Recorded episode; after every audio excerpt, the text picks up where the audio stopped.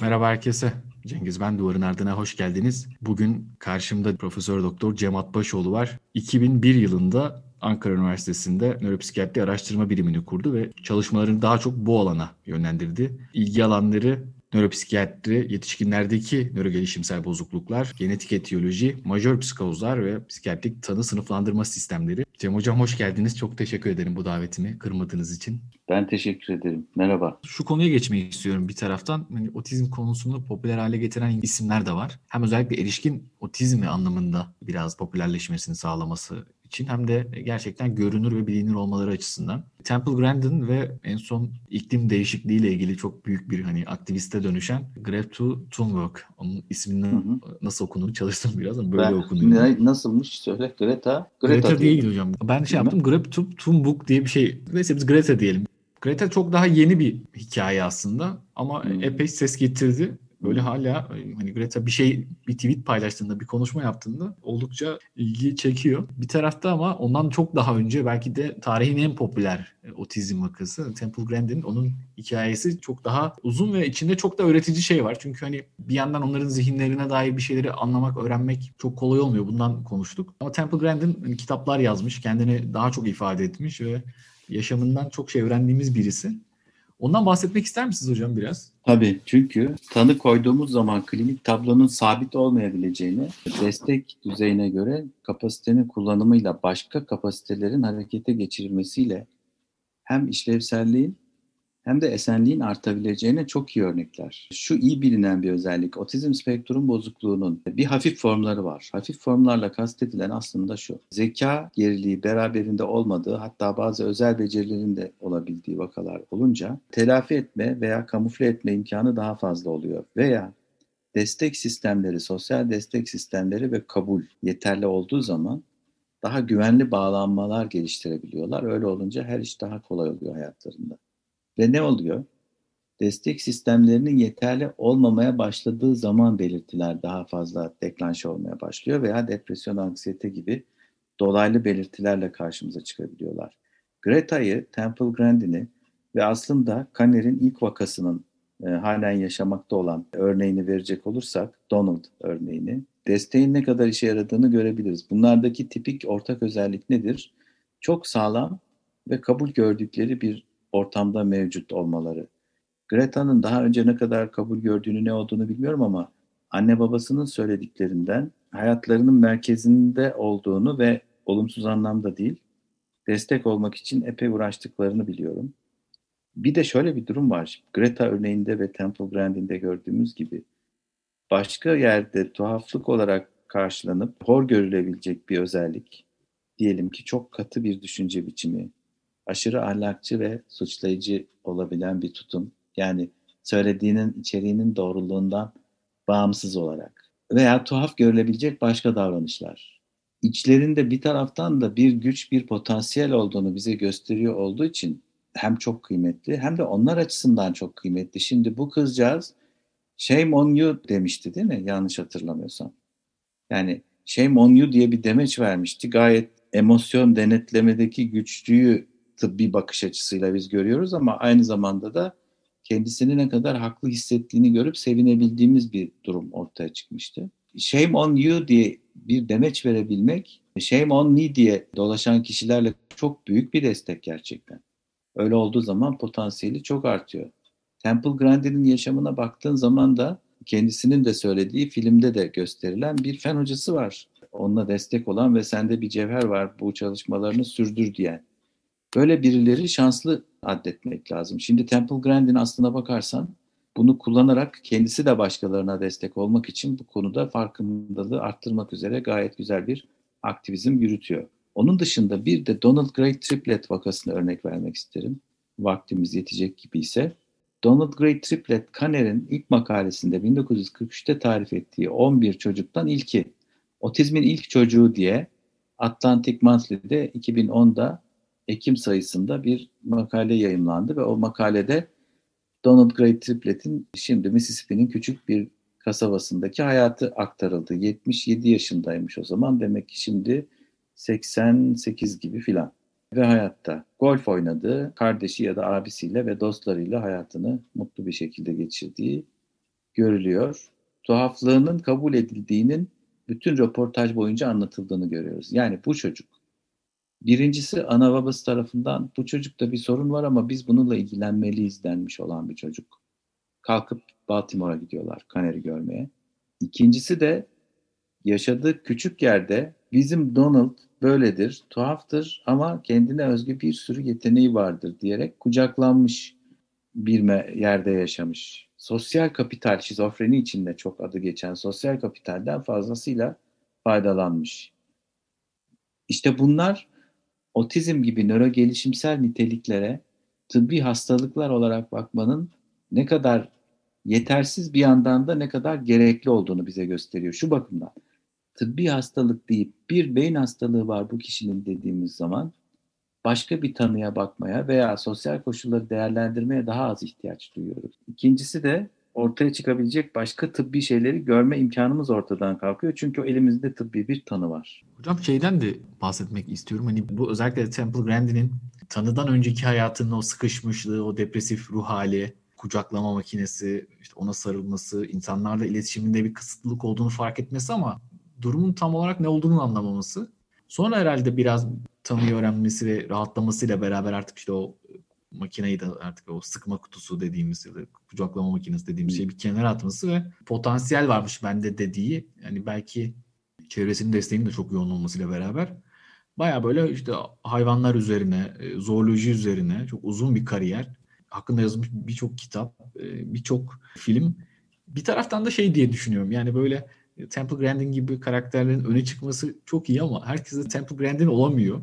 Hem bu rahatsızlığın heterojenitesiyle alakalı. Yani bazıları belki daha hafif etkileniyor, bazıları daha ağır. Bir de heterojenite sadece hani genetik anlamda değil, sizin dediğiniz o sosyal kapital anlamında da. Yani herkesin Temple Grandin gibi bir fen öğretmeni ya da sosyal çevresi yok. Yani bir taraftan iyi gelen bir şey, bir taraftan da beni endişelendiren bir şey. Çünkü e, bu Türkiye'de de örnekleri var ya, belki fazla saya biraz öyle diyorlar. Hani daha Asperger gibi işte ama bu sayede çok iyi piyanist oldu. Bazı yazarlara, bazı yönetmenlere böyle şeyler Hı-hı. deniliyor. Tabii ee, romantize edilmesi. Evet bu ro- aşırı romantize hali için ne diyorsunuz hocam? Kötü bir şey romantize edilmesi ama bu kadar farkındalığın eksik olduğu bir dönemde bir ölçüde işe yarayabileceğini düşünüyorum. Neden dersen benim bütün bunları izlemeden önce de gerçi okumaya yazmaya başlamış olan ama bunlarla kanısı pekişip de ben kendimde spektrum özellikleri görüyorum diyen ve bunu doğru biçimde diyen hastalarım oldu. Bu farkındalık arttırmasına fayda ediyor. Romantize edilmesinin şöyle bir zararı var. Belli bir prototipi tekrar bir stigma olarak yani olumlu bir stigma olarak pekiştirir diye. Ee, mesela en yaygın gördüklerimizden biri nedir? Asperger prototipine uyan yani lisanı yeterli, zeka kusuru da mutlaka olması gerekmeyen kişiler tam tersine hep ya yüksek zekaya sahip ya da özel becerilere sahip kişilermiş gibi düşünülüyorlar ve hep böyle olmaları bekleniyor. Bu yanlış bir bilgi olduğu için en azından sorunlu. Destek konusunda ama destekle işlerin iyi gidebileceği mesajının veriliyor olması çok önemli. Orada şöyle bir ayrıntı var. Destek ancak özel yeteneği olan kişiler için işe yarar. İzlenimini bırakıyorsa kişilerde bu tatsız bir durum. Bu iyi bir şey değil. Romantize edilmenin bir başka özelliği de şu Temple Grandin'in de Greta'nın da Donald'ın da hayatlarının nispeten rahat olduklarını söyledik ama bu kişiler ıstıraptan azade, tamamen huzurlu hayatlar yaşıyorlar demek o kadar büyük haksızlık olur ki hep ihtiyaçları, destek ihtiyaçları devam ediyor büyük ihtimalle daha azalarak bile olsa. O yüzden bir de şunu vurgulamak istiyorum yeri gelmişken. Özel ihtiyacı olan kişiler demek, özel ihtiyacı vurguluyor olmak bana çok daha nötr ve iyi bir ifade gibi geliyor. E, bu aşırı e, işte bilmiş konuşma, işte bu bilgelik ama böyle yapay bir bilgelik hani belli konularda. Böyle son dönemlerde böyle küçük çocukları televizyonlara çıkarıp onların böyle e, belli konularda böyle çok özel ilgi alanları var ve yani onları o konuda konuşturup onları belki işte filozof demek, işte onları çok dahi olarak göstermek. Bir taraftan da o çocukların o yüzündeki o çok aşırı ciddiyet, çok hani bütün derdi, tasası işte onları saymakmış gibi gözükmeleri beni üzüyordu aslında. Sanki o çocukların mesela şey gibi geliyorum. Yani o çocukların o şekilde bir popülariteden ziyade gerçekten doğru yönlendirilmeye belki ihtiyaçları var ve biraz böyle bu Temple Grandin'in dediği şey de aslında bir yandan bu. Yani otizm olmasaydı biz birçok icadı yapamazdık. Hala mağaramızda yaşıyorduk gibi böyle ifadeleri var kitaplarında. Evet. Gerçekten bu çocuklar gelecekte icat yapacak mucit çocuklar mı olacaklar yoksa bu girdabın içinde işte işte çok bilmiş filozof deyip onların ağırlığının altında ezilecek çocuklar mı olacak? Bunu şimdiden öngörmek kolay mı bilmiyorum ama size bir sorayım. Yani dediğimiz gibi demin e, bu romantizasyonun çok yanıltıcı olma potansiyeli var. Yani mesela Temple Grandin'in bu ifadesi bu özelliklere sahip olmayan kişilerin yani tipik gelişiyor diyebileceğimiz kişilerin bu tür şeyler yapamayacağı anlamına geliyor ki doğru değil bence bu bir tanesi. İkincisi de bu televizyonlara da çok çıkan geçen yıllarda ders yaptığımız zamanlarda değil mi çok popüler olan çocukcağızın tam ihtiyaç duyduğu şeyi yapıyor kitapçıda onunla karşılaşan adam. Yavrum sen ne okuyorsun, nelerle ilgileniyorsun bir anlat bakayım denmesi kadar yüksek işlevli bir vakanın hoşuna gidecek bir şey yok. Bundan yoksun olduğu çok belli. Yoksun olduğu için de hevesle anlatmaya başlıyor. Sonradan herkes kendi değer yargıları üzerinden onunla ilgili olumlu olumsuz fikir beyan etti. Bu da çok travmatize edici oldu. Yani böyle ne edilmesi denir? Teşhir, teşhir ediliyor olmasının çok ciddi bir sıkıntı olduğunu düşünüyorum. Ama orada çok güzel bir örnek var. İlk soruları sormaya başlayan bir vatandaş herhalde karşılaştığında onu cep telefonuna kaydedip de sosyal medyada paylaşmasaydı çok iyi olurdu. Çünkü sorduğu sorular çok iyi sorular. Keşke hep o soruları sorabilecek biri olsa ona. O çok iyi olur. Yani şunu da söylemiş olalım. Bunların hepsi child prodigy denebilecek yani efsane şeylere, buluşlara vesaire imza atacak. Hepsi sanatçı olacak kişiler falan değil. Öyle olsalar dahi çekilen ıstırap, ailelerdeki güçlükler falan hep göz ardı edilebilir. Bunu unutmamak gerek. Sizin psikopatoloji ve yaratıcılık yazınız vardı hocam. Şizofrengi'de 2000 yılında çıkan. Sanki orada siz yine daha böyle e, rasyonel bir şekilde bitiriyordunuz. Yani acaba bu insanlar bu tarz ruhsal rahatsızlıkları yaşamasalardı daha mı fazla eser verirlerdi? E, tabii onlar daha böyle afektif belki e, psikotik bozukluklar için verilen şeydi. Otizmin bu alanda yeri biraz daha farklı. Evet, bunu hiçbir zaman tam olarak bilemeyeceğiz gibi görünüyor. Yani hiçbir yansız çalışmanın yeterli sayıya ulaşıp yeterli derinlikte görüşme yaparak veri sağlayabilecek gibi olmadığı gibi bir kötümser düşüncem var. Bir yandan da çok hani popüler de oluyor gerçekten. Yani bu atypical işte The Big Bang Theory, işte Türkiye'de Mucize Doktor. Ee, hani insanların zihin yapılarına dair bir merakı da var anladığım kadarıyla. Yani onlar nasıl düşünüyor, nasıl yapıyorlar diye. Ya da acaba sadece zeki insanlar nasıldır onun merakındalar mı? Ondan emin değilim. Ama yani, kendinden daha farklı düşünen insanları merak ediyor olabilirler gibi geldi.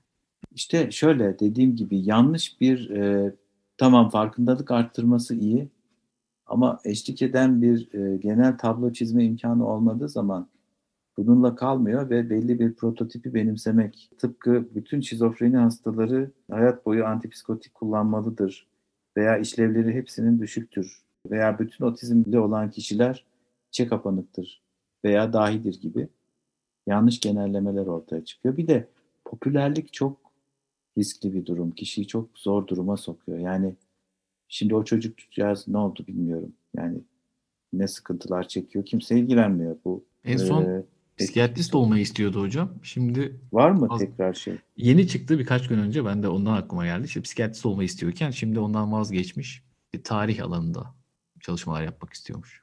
Hayır o da şey ben olabilir hocam. Gerçekten o iç sıkışmasını, o çocuğun Tabii bunalımı canım. onunla alakalı olabilir bu mesleği seçmesi. Tabii, ben yani tesadüfi değil. Tesadüfi. Yani evet tabii ki çünkü çok bilmiş konuşma dedin ya yani büyümüş de küçülmüş gibi konuşma Asperger sendromunun prototipi gibi özelliği gibi hep kabul edile geldi. Birçok vakada karşılaşılabilir. Tipik özelliği zaten şeydir. Fact konuşuyor olmaktaki rahatlıktır. Yani bildiği gerçekleri o kişilerin sosyal karşılıklılıktaki zorlukları, sosyal bağlama uygun davranmadaki zorluklarıyla bunun oluşturduğu tezattır önemli olan. Yani akıllı akıllı konuşan, büyümüş de küçülmüş gibi konuşan bütün çocukların da bir yandan spektrumda olduğu izlenimine de kapılmamak lazım. Aradaki tezata bakmak lazım. Karşılıklılık ne kadar eksik. Ya bu çocuğa mesela o kadar televizyona çıkarma, şunu yapma, bunu yapma yapacaklarına bir, bir yani rehberlik, danışmanlık hizmeti filan sağlasalar ne kadar güzel olur. Aileyi yönlendirecek özellikle. Peki hocam çok teşekkür ederim. Ben teşekkür ederim. konuşma Bitmiyor, fırsatı olduk. anlatmakla Sizi de gör- şey. Sizi de göremiyorduk hocam. Belki e, bir süredir sizi de göremeyen arkadaşlar dinler bir aradaki hasret biraz azalır. Evet, özleştik tekrar toplanırız, konuşuruz. Biraz artık ümitsizliğe kapıldık bu pandemiyle ilgili. Bu yaz da barbekü partisi olmazsa hocam birçok arkadaş şehri terk ediyor. Barbekü partisinin eksikliği benim kusurum değil ama yani e, Yok hocam sizinle alakalı değil. ben işte hazırım. Şartlarla alakalı. Şartlarla Ha. şey yapıyorum işte yani. şehri terk edip nereye gideceksiniz? Artık Hakkari olur, Şırnak olur. Sen ne zaman bitiriyorsun? Benim 6 ay kaldı. Zaten bir daha barbekü mevsimine yetişmem o kesin. Evet bırakın barbekü partisi yapmayı burnumuzun ucunu camdan dışarı çıkaramadığımız günlerdeyiz. Geçen bölümde otizm nedir konuşmuştuk. Bir sonraki bölümde de otizme dair bazı mitlerden ve gerçeklerden bahsedeceğiz. Umarım bu seriyi beğenmişsinizdir. Buraya kadar dinleyen herkese çok teşekkür ederim. Kendinize iyi bakın. Hoşçakalın.